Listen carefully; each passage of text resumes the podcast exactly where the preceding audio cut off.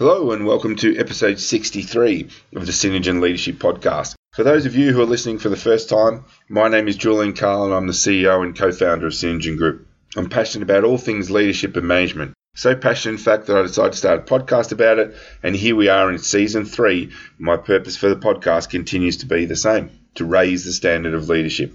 In today's show, I speak with Dr. Karen Morley, who is the author of Lead Like a Coach How to Get the Most Out of Any Team. As an expert in coaching, collaboration, and connected leadership, Karen's work focuses on the areas of leadership identity, transition and transformation, leadership styles, inclusive leadership, gender equity, and unconscious bias. She works at individual, team, and organisational levels with a purpose being to reset leadership. Typically, she works with clients who are CEOs and executives teams to develop organisational capability and work better together. She also works with individual executives to increase leadership capability, build presence, step up, increase engagement, and be more balanced. Karen is particularly motivated to work on eliminating barriers to potential. These might be barriers that individuals place on themselves, that organisations place on how they choose leaders, or that society places on those who can be a leader. Her vision is to reset leaders so they are energised, amplified, and connected, and this enables them to reset leadership so that it mobilises action unites effort, and creates value. Now, during the course of the conversation, we explore Karen's book in detail. I start off by asking Karen why did she decide to write this book. We speak about how coaching realizes potential and the four main forms of mind. We explore the idea of a coaching presence and the elements that make up that coaching presence. And I finish the interview by asking Karen about how do we go about creating a coaching culture. So keep listening, and as always, would really like to hear your thoughts about the interview with Dr. Karen Morley, author of Lead Like a Coach How to Get the Most Out of Any Team. Happy listening.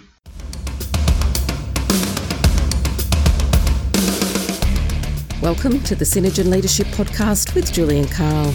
Julian returns in 2019 with weekly conversations with leaders and authors from Australia and around the world, giving you the opportunity to share in their journey and learn from their expertise and knowledge. Julian also shares some of the tools and techniques he uses as a leader, mentor, and facilitator, helping you to build your leadership capability and improve your confidence as a leader. Welcome, Karen, to the Synergen Leadership Podcast. Really appreciate you taking the time to be a part of it so that the listeners have a bit of an idea about who you are. Who is Karen Morley? Thanks very much. It's a pleasure to be here. Essentially, I'm a leadership coach. Uh, I've spent all of my career working in the leadership development area. I've had leadership roles as well, so I've had great opportunities to um, to experience leading and understand what it's really like. And I think that's an important part of uh, my approach to coaching.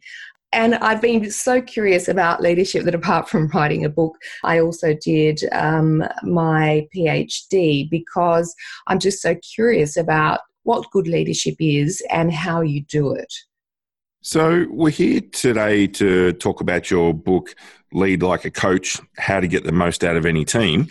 Why did you decide to take all your experience and go through the process of writing a book? Yes, uh, good question. One reason for it is that because I am so passionate about people coaching, leaders coaching, not just me coaching, um, that what I wanted to do was to share processes and practices around coaching so that leaders could pick them up and use them themselves. I mean, when I go in and coach people in an organization, that's time limited. And then what happens after that? So it's really about providing some guidance to leaders who are interested in improving the way they lead um, so that they can take this and use it. And it's written very much as a practical guide.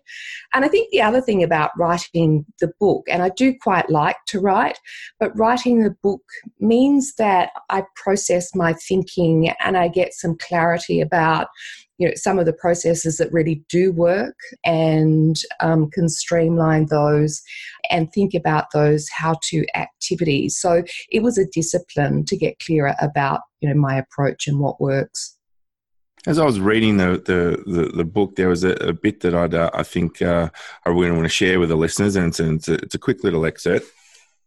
The core proposition of this book is that leading like a coach will help you lighten the burden you feel and give you more energy.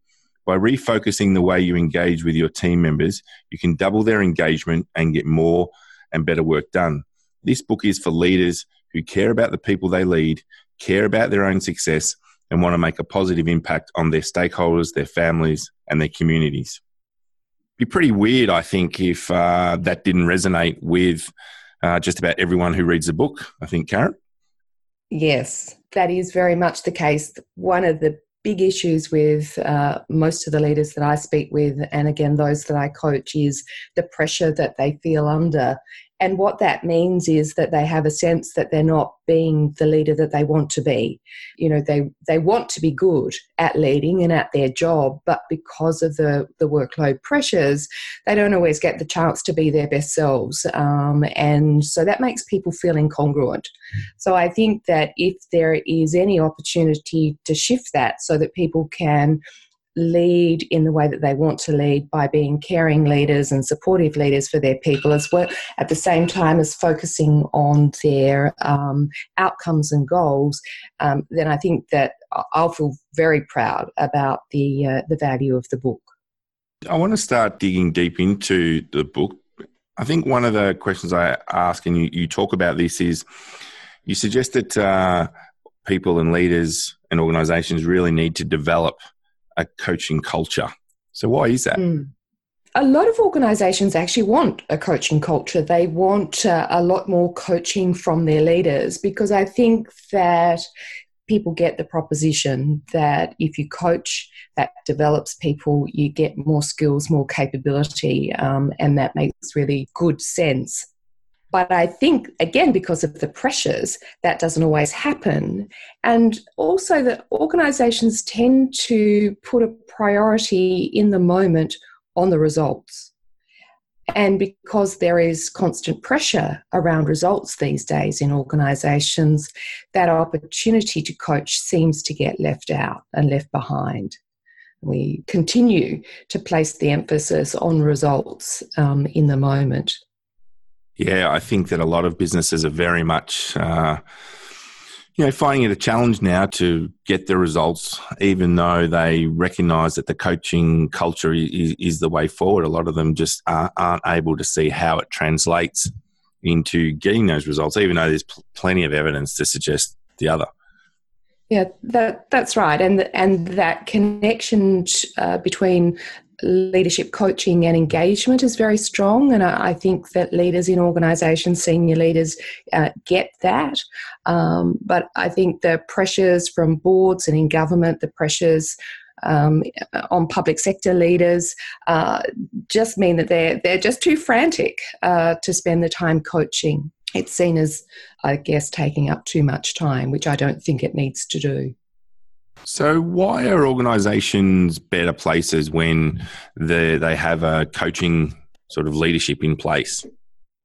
I think they're better because they're focused on support, encouragement, and growth. Um, and when leaders are coaching, instead of answering the questions or instead of telling people what to do, they're, they're allowing their team members to identify their own options, to identify their own solutions, to, to have a try at um, things, even if they don't necessarily uh, know all of the answer or they don't necessarily have the full skills to do things, they're at least starting, they're having a go. And that's really encouraging when people feel, you know, encouraged, uh, it gives them the dopamine hit, they feel rewarded, and they'll, they'll put more effort in. So I think that when, when leaders are able to do that, give people more opportunity, they grow, they can do better work um, they can get more done, and their leaders themselves don't need to do as much work and feel so responsible for all of the outcomes.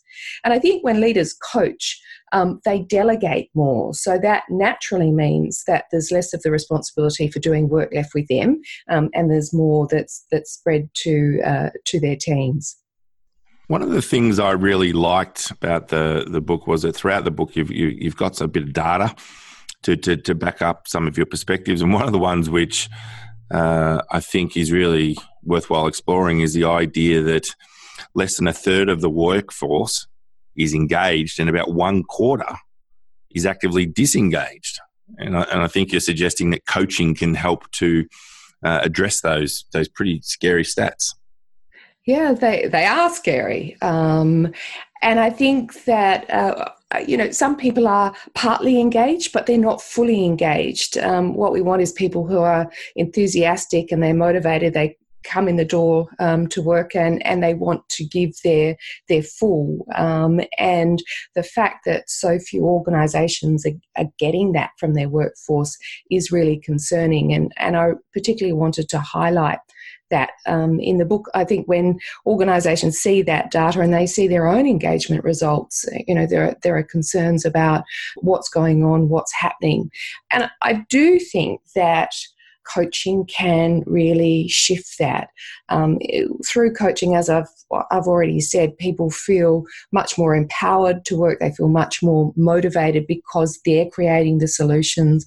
They're identifying how to do things. You know that that is so motivating. Um, it gives people the opportunity to grow and develop, and it, it's so much more sustaining. So those sorts of practices are very clearly uh, through research shown to, to produce those outcomes. So, again, we go back to that coaching culture and why that might be important. Uh, I guess we can still keep asking the question and pushing the challenge to leaders that we really need to be shifting the kinds of behaviours that are most you know common in organisations.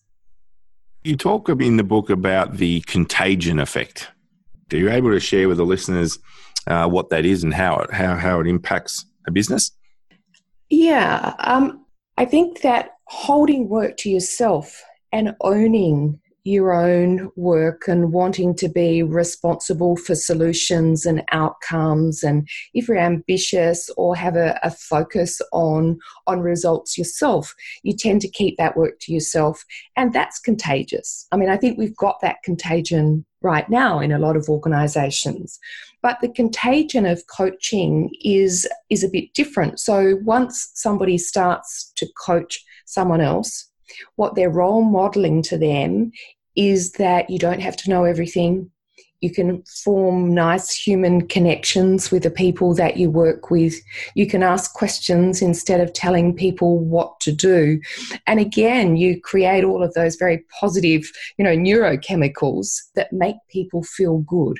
If people feel good, they'll feel more motivated and then they're they're going to engage and so you're role modeling how people should interact in organizations, that it doesn't have to be all about you tell and I do. It can be about you ask and I find the solution, um, and then I can put that into place in my way. And in those organizations that I've uh, worked with, as well as the, the research that I've looked at, when leaders do that, uh, their team members do feel much more empowered to do the same kinds of things, either with the people who report to them or with their peers around them.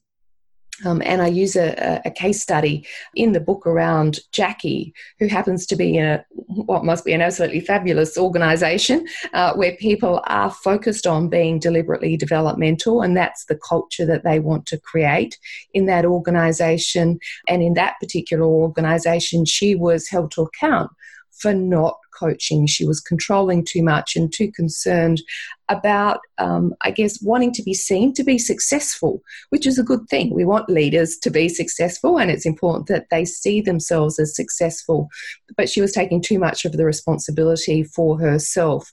And when her own leader was able to coach her to demonstrate what that was like and what the difference was, um, you know, she was able to get that and learn some of the skills by being coached. And she found that when she changed her style and engaged in a more coaching style with her team, then the relationships with the team members uh, grew. They were much more positive. People wanted to engage with her instead of perhaps wanting to avoid with her, and and and they weren't giving the feedback anymore that she was focused on herself. So I think that coaching, you know, reduces the power distance between leaders and their people, um, and it means that people get more appreciation and recognition for the work that they do as well. One of the things which, when uh, I'm delivering leadership programs, that I always encourage people to to, to do and to think about is, is their potential.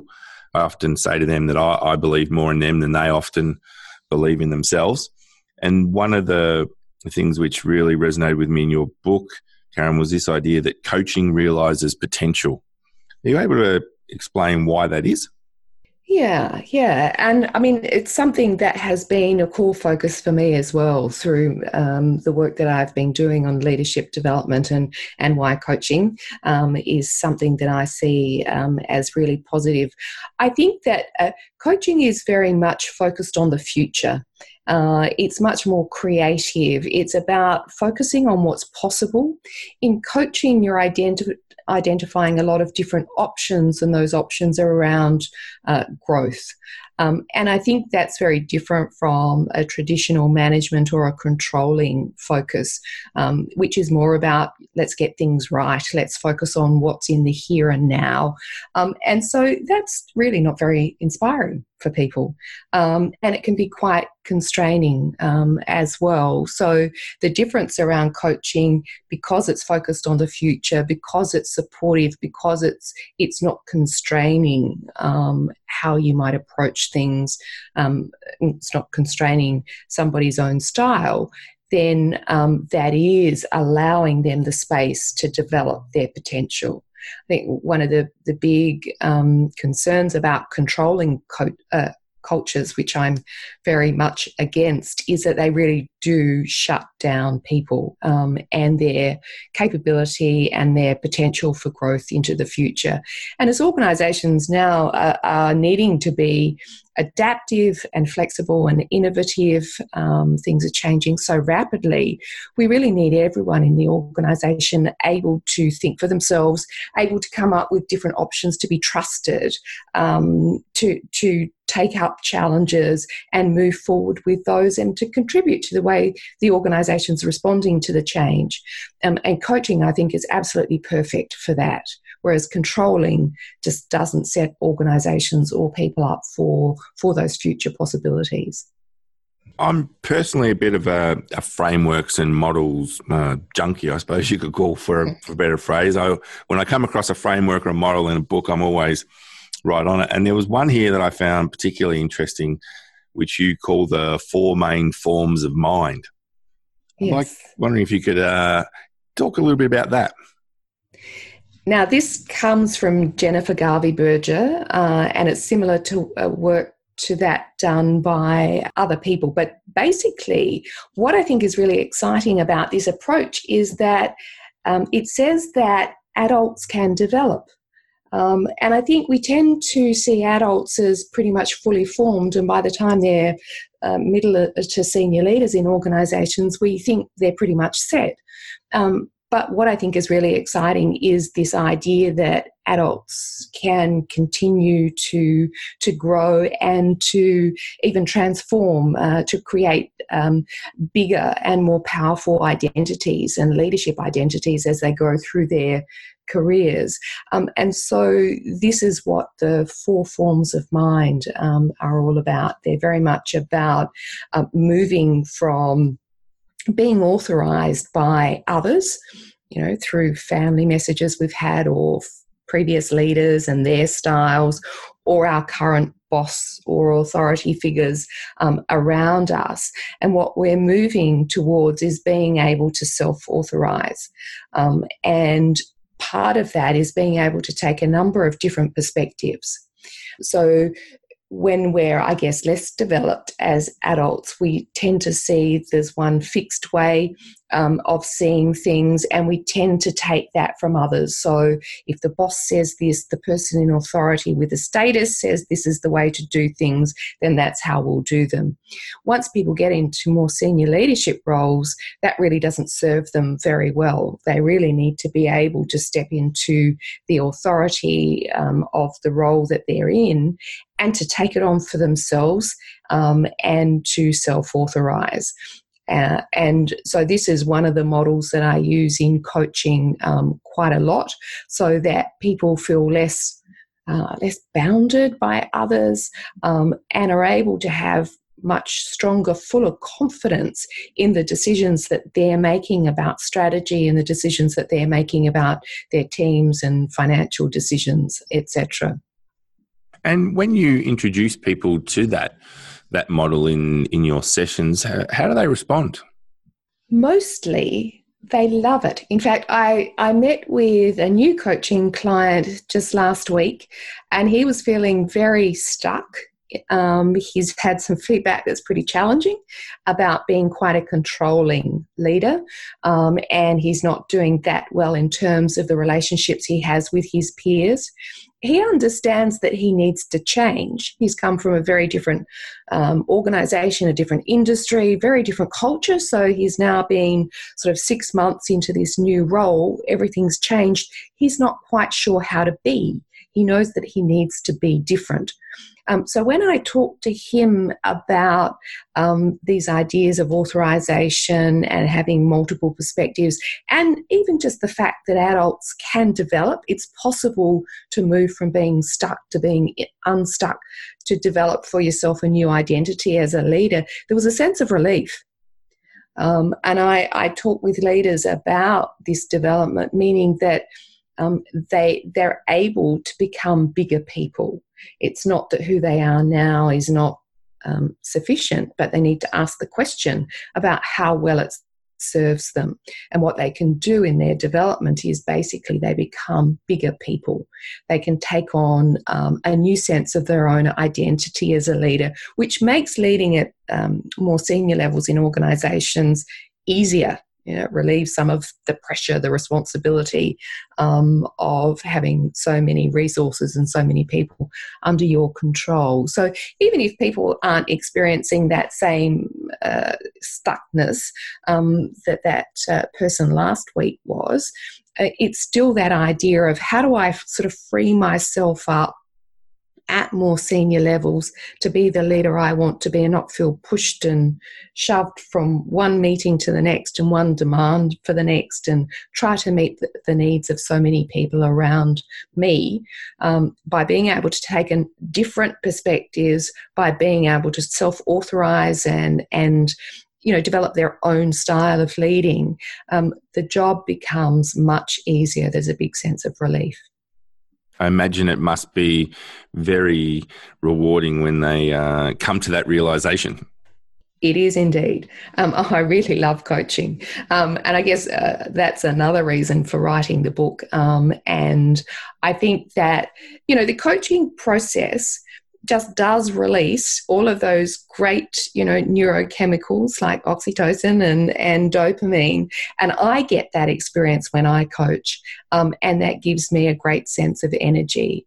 Um, and again, when leaders are able to do that and to make that a, a bigger part of their repertoire, then leading can be much more enjoyable. I was fascinated with this idea, and probably because uh, we're Synergen's a training company, is you talk about the four elements of the learning cycle. Mm-hmm. And I'd like you to, if you can, explain how that relates to the other thing which really fascinated me was this idea of a scoreboard. Because I do, I do like my numbers. So are you able to share with the listeners how those two work together? Yeah. Uh, so the um, the learning reflection cycle um, is really designed to help uh, leaders think about um, some different ways to take in information and to cement the value of reflection and observation, which leaders find very little time to do. Um, most leaders don't take the time don't feel that they have the time to reflect. It sounds like it's going to take um, a lot of time because the, the book is designed as a how to, and there are a lot of activities in it. Um, and it is about helping leaders to, if you like, teach themselves to coach. What I wanted to do was to emphasize that they would be able to um, increase their learning, to learn uh, more quickly if they were to add observation and reflection into to what they're doing. And one of the reasons for the scoreboard um, is to to add in that focus around um, self assessment um, and understanding their current capability. Um, and what they want to focus on to build that into the reflection that they do. That way, they can really identify the sense of progress that they're making.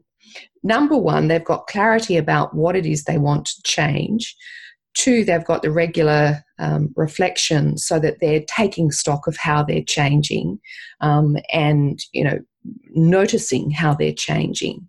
And then the scoreboard means that what they can do is they can tick through the various boxes and say, yes, now I understand more about how you go about coaching. Now I understand when to coach. I've tried a few different ways to coach, and this is what happened when I did. Um, and so through that sort of self-assessment, self-reflection process, um, I, I think that the evidence, and as a psychologist, I would say that that really helps to embed learning. One of the the things that I've noticed that's coming up in a lot of the conversations I'm having, both as part of this podcast and also just my general conversations with people in my community, is this idea of presence. So there's a real suggestion that leaders need to develop an executive presence or a leadership presence. And in chapter four, you talk about this idea of a coaching presence. Can you share a little with the listeners about you know what how they do that? Part of the reason for focusing on the coaching presence idea is that um, there needs to be a mindset shift from the day to day, you know, stream of activities to coaching someone. There's a different pace to a coaching conversation, there's a different style to the coaching conversation. Um, and so, as I was putting um, the book together and thinking about um, how I coach and how I prepare myself for a coaching conversation and what seems to work best, it, it seemed to me that it uh, was really helpful to talk about how you prepare your mind before you coach and how you can be in the coaching conversation to really highlight how different it is. Um, and I use this model with a lot of leaders. And sometimes I think, you know, I'm talking about vulnerability and empathy, humility and appreciation. And I think, you know, these leaders are going to say, well, that's all the soft and fluffy stuff. And I've been really blown away by how engaged people become in the conversation about coaching presence and how interested they are and how ready they are to uh, to assess themselves to as- explore you know what does it mean to be vulnerable when you're a leader? It's a very good question. And people are a bit concerned about what that might mean so the the coaching presence model opens up a lot of really interesting conversations. And as i said i've been really interested and encouraged by people's um, interest in that model and interested interest in exploring what it means for them. Um, and I think the presence word and and we have been talking about executive presence for a while that's been a big thing. So i think that probably helps. I don't have to if you like sell the idea of presence itself but the idea of coaching presence is a bit new and people are quite curious about it. Do you think people are that you're, you're speaking to are very accepting of it because they realize that the you know the old style command and control type leadership is no longer working and that things are changing so fast that they they they need to think about what they're going to do and how they're going to change Yes, I, th- I think so. And I think also when I think, oh, just yesterday I was in a workshop doing this with um, uh, quite a large group of people. And I, I think it's I think they know what, and I think organisations are talking um, about coaching as being important, as we've already um, discussed. I just think for a lot of people, it's the how. You know, I get the what, and I understand the why. Uh, we're going to, you know, get a different culture. Coaching's a way to do that, but I don't really know how even though a lot of organizations have done coaching training, I think sometimes it's a little bit perhaps mechanistic. Um, so I, I think it, it's more how. Um, and leaders, I think, are then, you know, they're able to note, okay, this is this is something else I can focus on. I can focus on, you know, asking questions more, being more curious. That's something I can do. So I think that's the other part of it actually when when they look at this model and we think about coaching presence and a different mindset okay, I can focus on being vulnerable. This is how I can do it. I, I need to be more em- empathic. Oh, I know what that means. Okay, I need to do that more often. So I think it's very much the how guidance that leaders uh, are looking for so that they can turn the intentions they have and the understanding of what they need to do into some practical action. I'm imagining there's probably leaders around who you know, for, for whatever reason, may not believe that they are the right person to coach someone else. Maybe they, they, they don't have belief in themselves in that respect. And you talk about the idea that, you know, people need to believe in their power to coach.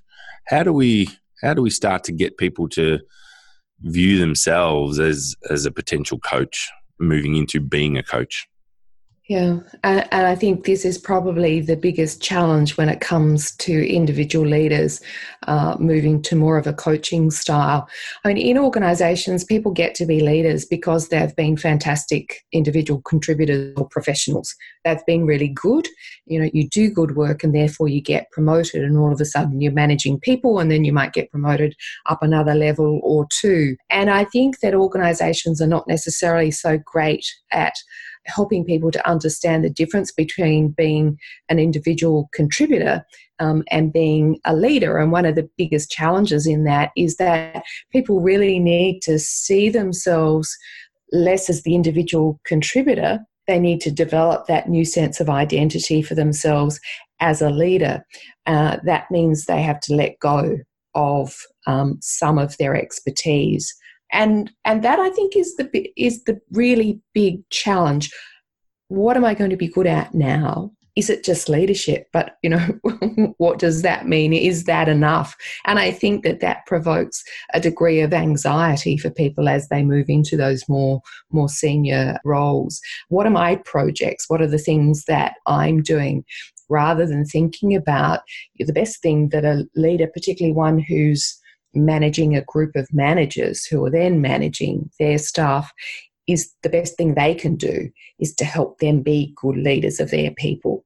Um, and that way they'll get the best result. So I think there's still a lot of anxiety about that. And that's partly organizations expect leaders, even at very senior levels, to, to know the details of things that are happening um, in their part of the business all the time. So there's often a drive to be able to come up with quite specific answers immediately. Now, that might be important when you're dealing with certain kinds of crises, or if you're in emergency services, you might need to know exactly what's happening down on the ground. But most of the time, that's not the case. But leaders, I think, get get sucked into that. Now, I've got to ask the question that um, popped out at me and comes from page 88, and it's always a it's always a challenge, and the, and the listeners will understand why because I've written a book all about mentoring. And so, whenever I come across people that talk about mentoring and coaching, Karen, I've, I've got to ask a question. And you actually include managing and consulting in your your your sort of framework. So, uh, what are your views on the differences between mentoring, coaching, managing, and consulting? Yes, and my view on the, the differences doesn't mean that that's how the world necessarily sees it. I, I think that one of the challenges, which I, I think is what you're alluding to, is that people mix those things up. So it's not always particularly particularly clear. But the distinction that I make um, and that I include managing as well as um, consulting is in two different arenas. And one is in um, the power differential between the person who's being coached or mentored and the person doing the coaching or mentoring. And then the other distinction is the focus that's taken to the relationship and the conversations. Um, and one focus is on solutions and the other is on development. So, managers um, generally are working off a higher power differential and their focus is on solutions. Let's get, th- let's get things done. Whereas mentoring, I think there is a larger power distance between the person being mentored and the mentor and that's based on the experience that the mentor brings. So, usually, the experience is a senior uh, leader who's had experience in the area that, that, that the person is being mentored in. And so, they're a guide to what to do and how to do it. The focus is on development, but there is that power relationship still.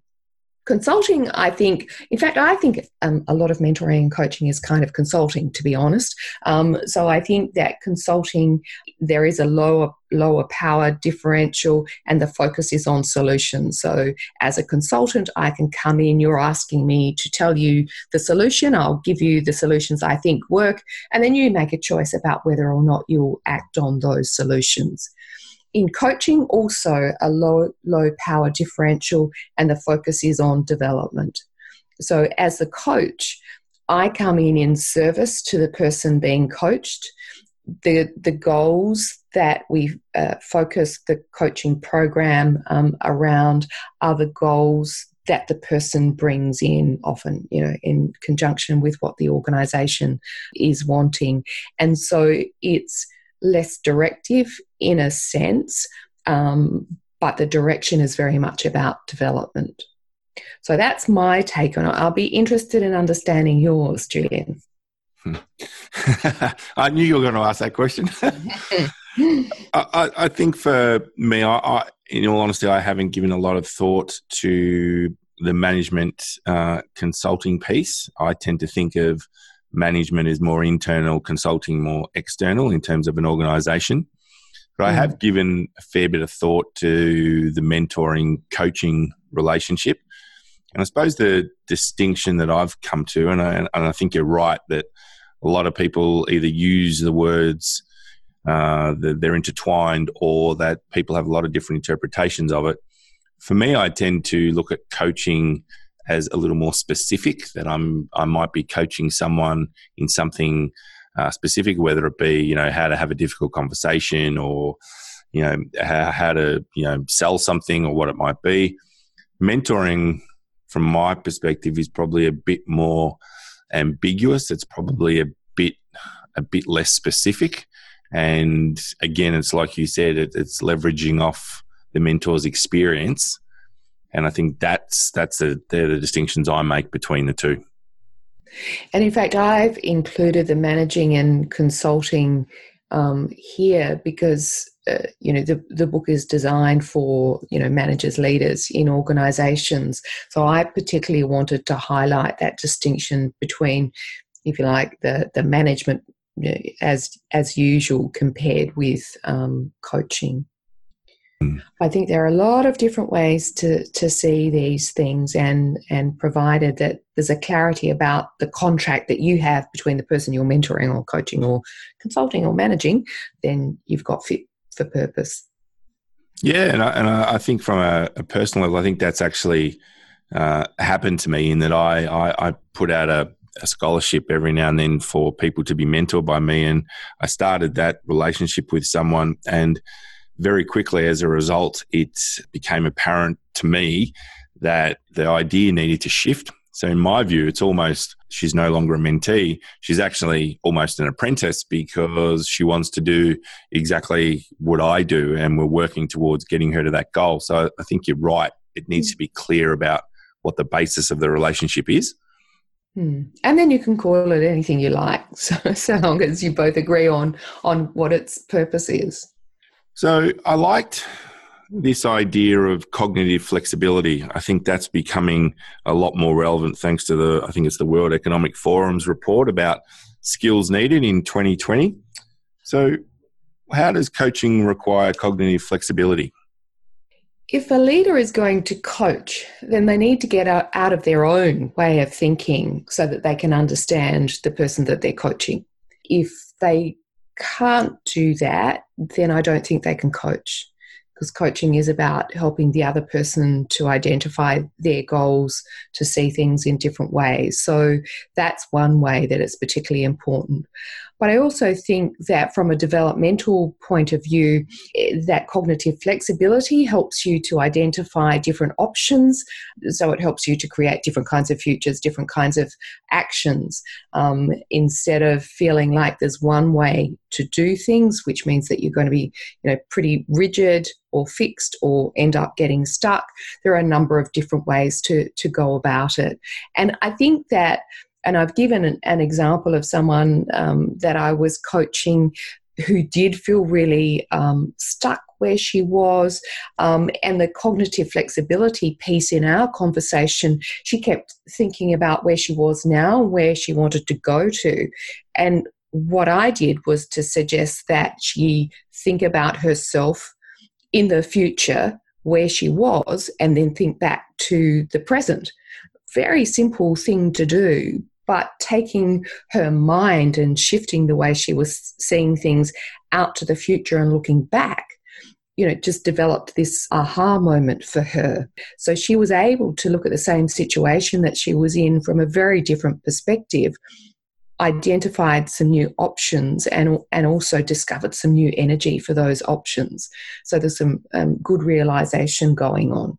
Part of the coaching piece. Um, if we're thinking, as I am, about coaching being quite generative, it's about the future, it's about somebody's future development, and it's also about allowing them to take more control of their own development. So, you know, they're kind of self generating. Um, then I think the ability to take you know different perspectives to be quite flexible in, in thinking um, is fundamental for being able to do that do you think that a lot of coaches do that well. I mean, I, I, think of some of the some of the people that I've come across in in my business career who suggest to me that they are coaches, but then I, I I have some level of conversation with them, and it leaves me wondering if they are open to. And I think you put it really well when you talk about shaping new perspectives by creating distinctions. I I sometimes wonder if that's a skill that every coach that I've come in contact with actually has. Yeah, yeah. Look, I, I would very much agree with you. I think that uh, there are very low barriers to entry to the coaching game. And I think that people come into coaching uh, from a, a, variety of different um, career paths, which means that they've had, I guess, different experiences of being coached, but also um, they have different views on what it means to be a coach. Um, and I think because I have got a strong um, social psychology background, and that's very much how I uh, see myself um, as a coach. And they're the sort of theories that I rely on a lot to think about change and, and development. Uh, I think that that's fundamental, that growth is quite fundamental. Um, I think that what some coaches who are perhaps less experienced in coaching and in development are doing is using the same frameworks that they've got. So they might have a few frameworks um, for how to coach or how to be a leader, and the coaching process is about transmitting those and handing those over to the person being coached. Um, so I see that as being a bit more about one to one training and I, I wouldn't necessarily characterize that as coaching either. I think the flexibility of thinking is fundamental to development, and that's fundamental to what coaching is. Yep, absolutely have to agree. I was interested when you start giving people some real, real starting points, and, and, and you do that in the form of the four coaching basics. And I was wondering if you were able just to sort of quickly run through those at a high level because I do want to dig deeper into the first one. Right, that's very good. Um, creating psychological safety is the first one, um, and absolutely fundamental to good relationships, one on one between leaders and people, but also in work groups. Um, once you've got psychological safety, it's possible to develop rapport. I think that rapport helps you to be in sync with the coachee, and that that's really powerful when you are there for someone, um, and you know you you've developed that rhythm of working together. Then that really accelerates the whole coaching process. Active listening seems pretty basic, uh, but I think that probably most leaders understand how to do active listening well, but don't necessarily take the time uh, to do it. And asking open questions is a real art. Open questions really expand the conversation. They open up those options and and allow the cognitive thinking and flexibility to come to the to the fore. So they're the four coaching basics. All right. So the one I want to dig into is is uh, psychological safety, and I, I, want to do it because I've been doing some work around psychological safety for a little while now, and it always gets uh, a pretty good response when you start talking about you know the value of, of having that and why it leads to higher performance. The thing I really liked about what you wrote in here is these five key points that uh, you need to address to make someone feel psychologically safe. And I thought that if nothing else, people just take that that those five points. That's going to have a huge impact on the way their team performs, on the quality of the relationship. So I was wondering if you're able to to go through the five points for the listeners because I think this is, is super valuable. Yeah, thank you very much. Um, and I, I, I, think it's super valuable too. I think it's also pretty um, simple and that we all understand these um, human needs. So the first is um, that I matter.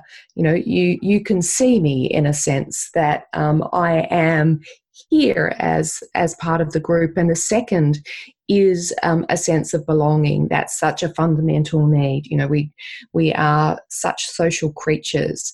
Um, we want to feel like we're part of the group or part of the team, and making people feel welcome and that they are a part of the group is really important. Um, feeling enabled, um, and so it's not enough just to be here, uh, to be in the team, to be part of it. I need to have the resources and to be equipped so that I can actually contribute to the team. So that's things like, you know, clarity of what my role is, the tools to do my job well. The fourth is a sense of contribution. When I talk with people, and I'm sure it's the same for you, everybody wants to make a difference when you talk about your aspiration, um, what's your future aspiration, it is to make a difference in some way, shape, or form. Um, the, the focus for the difference might vary from person to person, but um, in the team, I want to have a sense of I, that, that I contribute and that what I do and what I bring actually makes a difference to our work. And then finally, I want to be respected. Uh, so that you're recognizing me for the person that I am, what I contribute, and how I contribute. I think they they are uh, very powerful needs that we have. I think the leaders who you know simplify what they're doing and bring it down to um, meeting these needs you know do really great jobs with their people I'm seeing a real a real application here uh, personally because I've recently joined a board of, of another business, and you know, just being exposed to to that board has really made me think, okay, he, he, here's something I can take to that board quite quickly, and hopefully they can start to embrace those key points because uh, my observation is that uh, right now they may not be. So thank you from a very personal perspective for those five points. Oh, that's a pleasure. I'm glad that it's useful for you. So we've still got work to do on it. Um, oh, it, yeah. It's not always as easy as it needs to be, as as your experience shows. So I really like this idea of creating coaching moments, and I think I think I, I like that idea because quite often people think that you know, oh, my coaching session's at two o'clock today, and anything that happens between now and my, then and my next coaching session, I, I don't have. So I really like this idea of coaching moments. So how can leaders go about creating those coaching moments? I think there are a number of ways that they um, can do it, and and I think if we take as pretty much a given that the fact that people don't have enough time to do all of the things that that they want to do in the day and they don't necessarily have enough time or make the time to sit down and do a, a full coaching conversation then they can, you know, seize the moment when they're walking between meetings um, and and give a coaching style to the conversation. They can um, ask people how they're going, what are they learning, what are the challenges that they're experiencing. If somebody asks uh, the leader a question instead of simply providing the answer, what they can do is ask a question back. Um, how would you go about it? So um, I think that one of the things that I talk about is leaders priming themselves at the beginning of the day.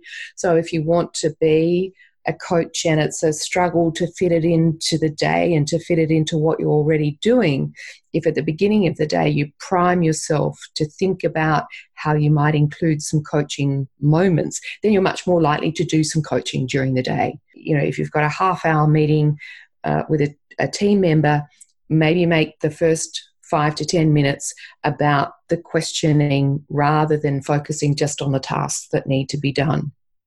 Um, asking for feedback um, and um, again you know just seizing any moments the water cooler moments moments in passing to ask a question um, rather than uh, you know simply giving an instruction or or I don't know, talking about the weather. I think there are, are lots of little moments in days that that can be used for coaching. I really like that you gave people a game plan, for want of a better phrase, and you talk about the coaching circle.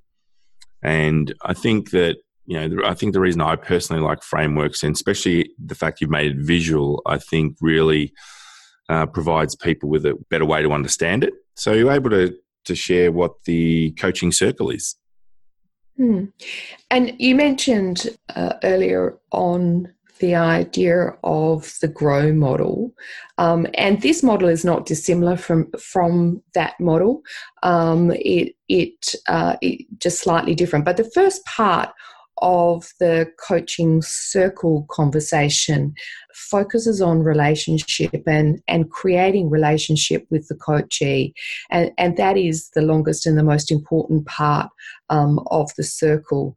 Um, and even the, the circle um, imagery is very important too because you know humans have tended to, to congregate in circles and circles are very much about lateral connections rather than hierarchical connections. Um, and it's a bit about also that circular flow even though I'm suggesting there's a place to start in in any particular coaching conversation, over time, it might not happen necessarily in that way, and a good cycle um, is set up. So, focusing first on um, relationship and understanding what it is that's going on for the person, and then the second stage, which is the second longest, um, is focused on possibility. So, once you understand, you know, someone's needs and interests and what's going on for them, you can start to generate options and possibilities.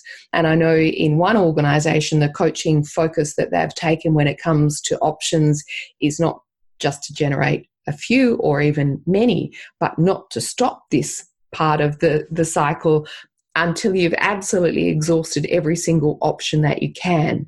And that's so they're deliberately building in the um, innovation and creativity into the, the coaching process the the third step in the process is uh, action. So this is the part of the process that managers usually feel most comfortable with. It's the okay, we've come up with a lot of options, but which one or two are we going to focus on? What needs to happen? Who needs to do it by when? The action planning stage. And the final part of the circle is debriefing the learning. So that's about saying, what have we learned by having this coaching conversation? It's an opportunity for the coach, the leader, to get feedback on what happened. And they might actually do this part of the process at the time, or they might come back a bit later to get the reflections of the person that they've coached. I think this part of the cycle, it's it's important to think about how comfortable the coachee is giving feedback to you as the coach. Um, if you're just starting out coaching and and there's still you know a fair bit of sort of power distance in the relationship, it might take a while to get this going. Um, but over time, I think the opportunity for someone to give feedback to their uh, leader on how did this coaching conversation work for me? Uh, what was it that you did that really helped me? What else would I like in the future? I think is a really powerful thing to do.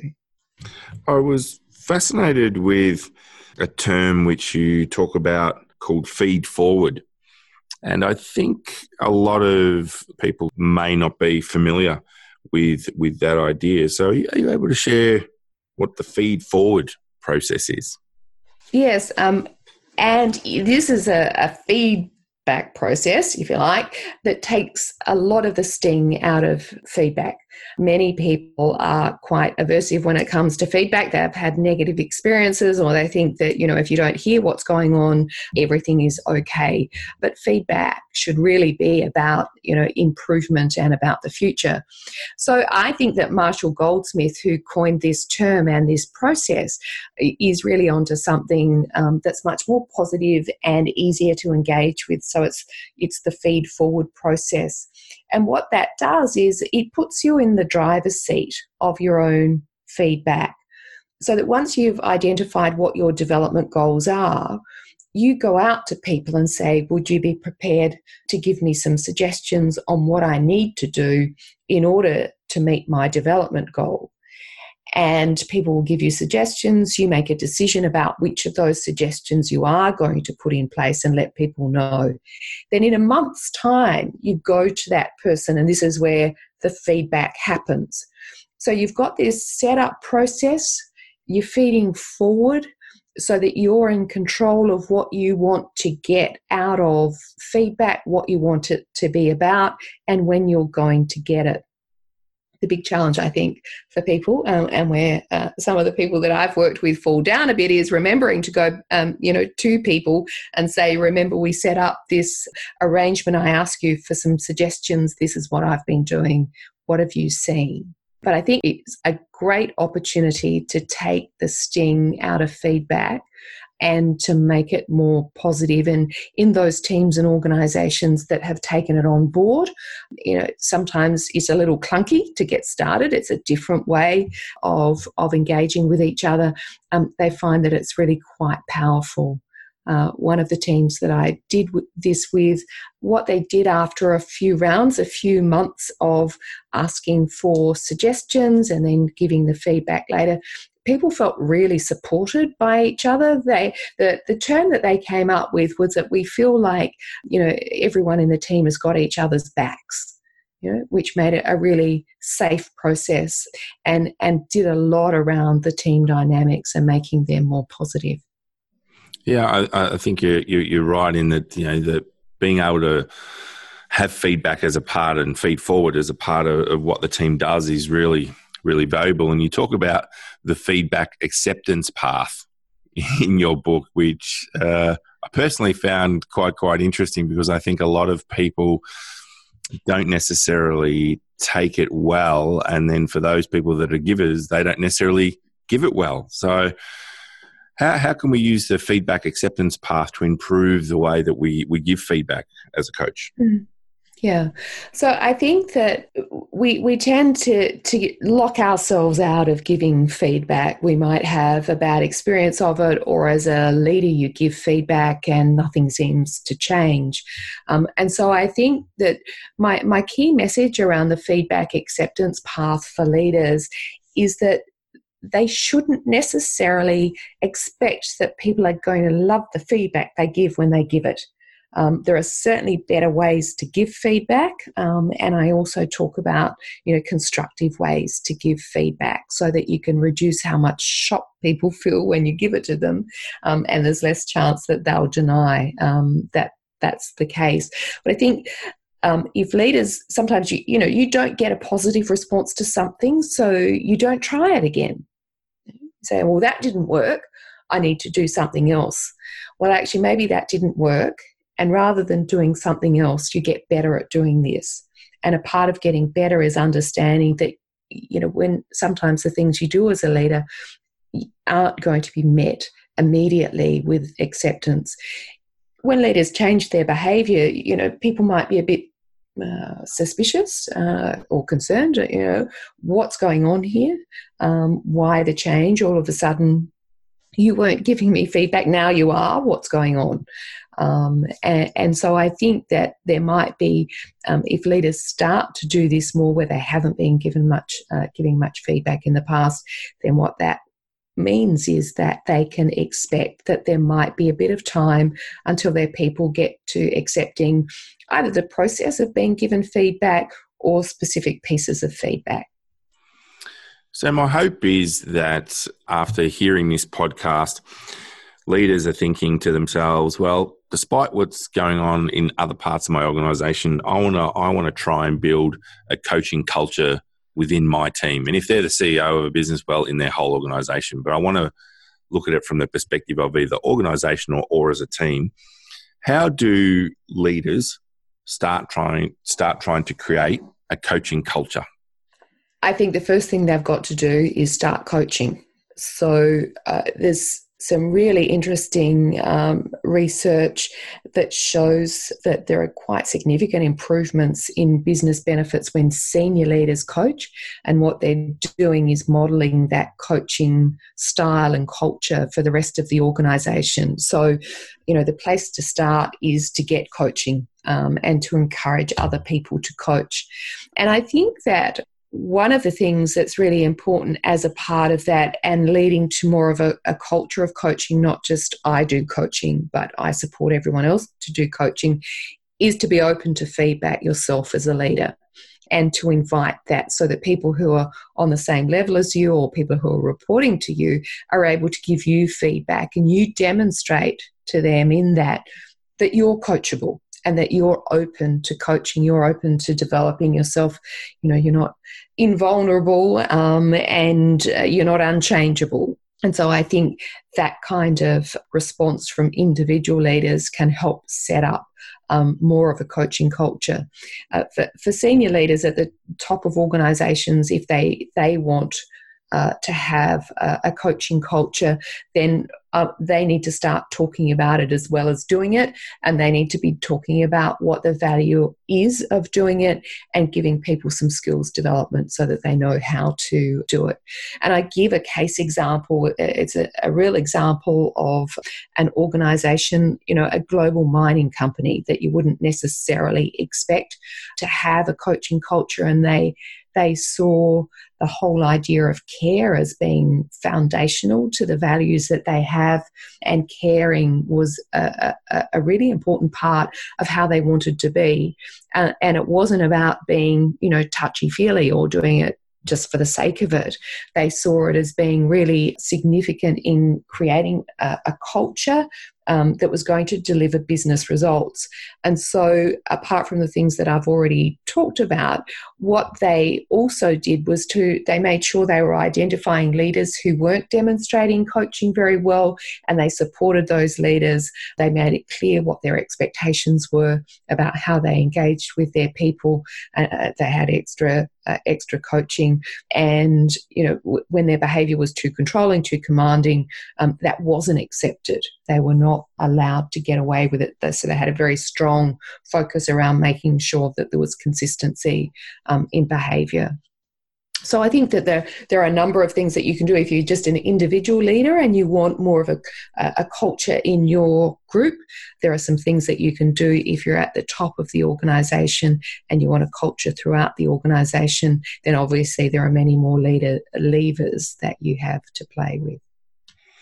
So, if people want to find out more about you and the work that you're doing, Karen, where should they go? My website uh, contains all of that information, and that's Karen Morley, K A R E N M O R L E Y dot com dot au. I'm also on LinkedIn um, and really happy to uh, connect with people who are interested in all things leadership and coaching. Now, I am going to do a shameless plug on your behalf and uh, suggest that uh, all my listeners need to go out and uh, buy this book because I think it's a invaluable toolkit. Any last words on leadership and coaching for the listeners? I think that while it might be a struggle to find the time to coach, I think that when leaders can make that shift they're not just going to get the, the good results, better results, um, and have people that they can delegate more work to, but they really are going to feel that weight lifted from their own shoulders, to feel leadership as less of a burden, and, and to be much more invigorated and inspired by by leading, and to be leading in the way that they really desire to lead. So um, I encourage anybody who's listening to really step into coaching um, and to take whatever opportunities they can to coach more. Well, Karen, thank you so much for being on the podcast. Really appreciate it. Uh, all the best. Thank you very much, Julian. It's been a pleasure. Well, that wraps up episode 63 of the Synergen Leadership Podcast. Another great author interview episode for you. I'd like to encourage you to head on over to the Synergen Group website and engage in the conversation with us. Tell us what you liked about the episode. Tell us who you'd like us to interview, or tell us what sort of content you'd like us to deliver. And as always, if you are an iPhone user, please feel free to head on over to the Apple site and leave us a review. would Be greatly appreciated. In next week's episode, I speak with Mike Adams, who is the author of Seven Stories Every Salesperson Must Tell. It's another great author interview. And until then, love to hear what you think and keep on listening.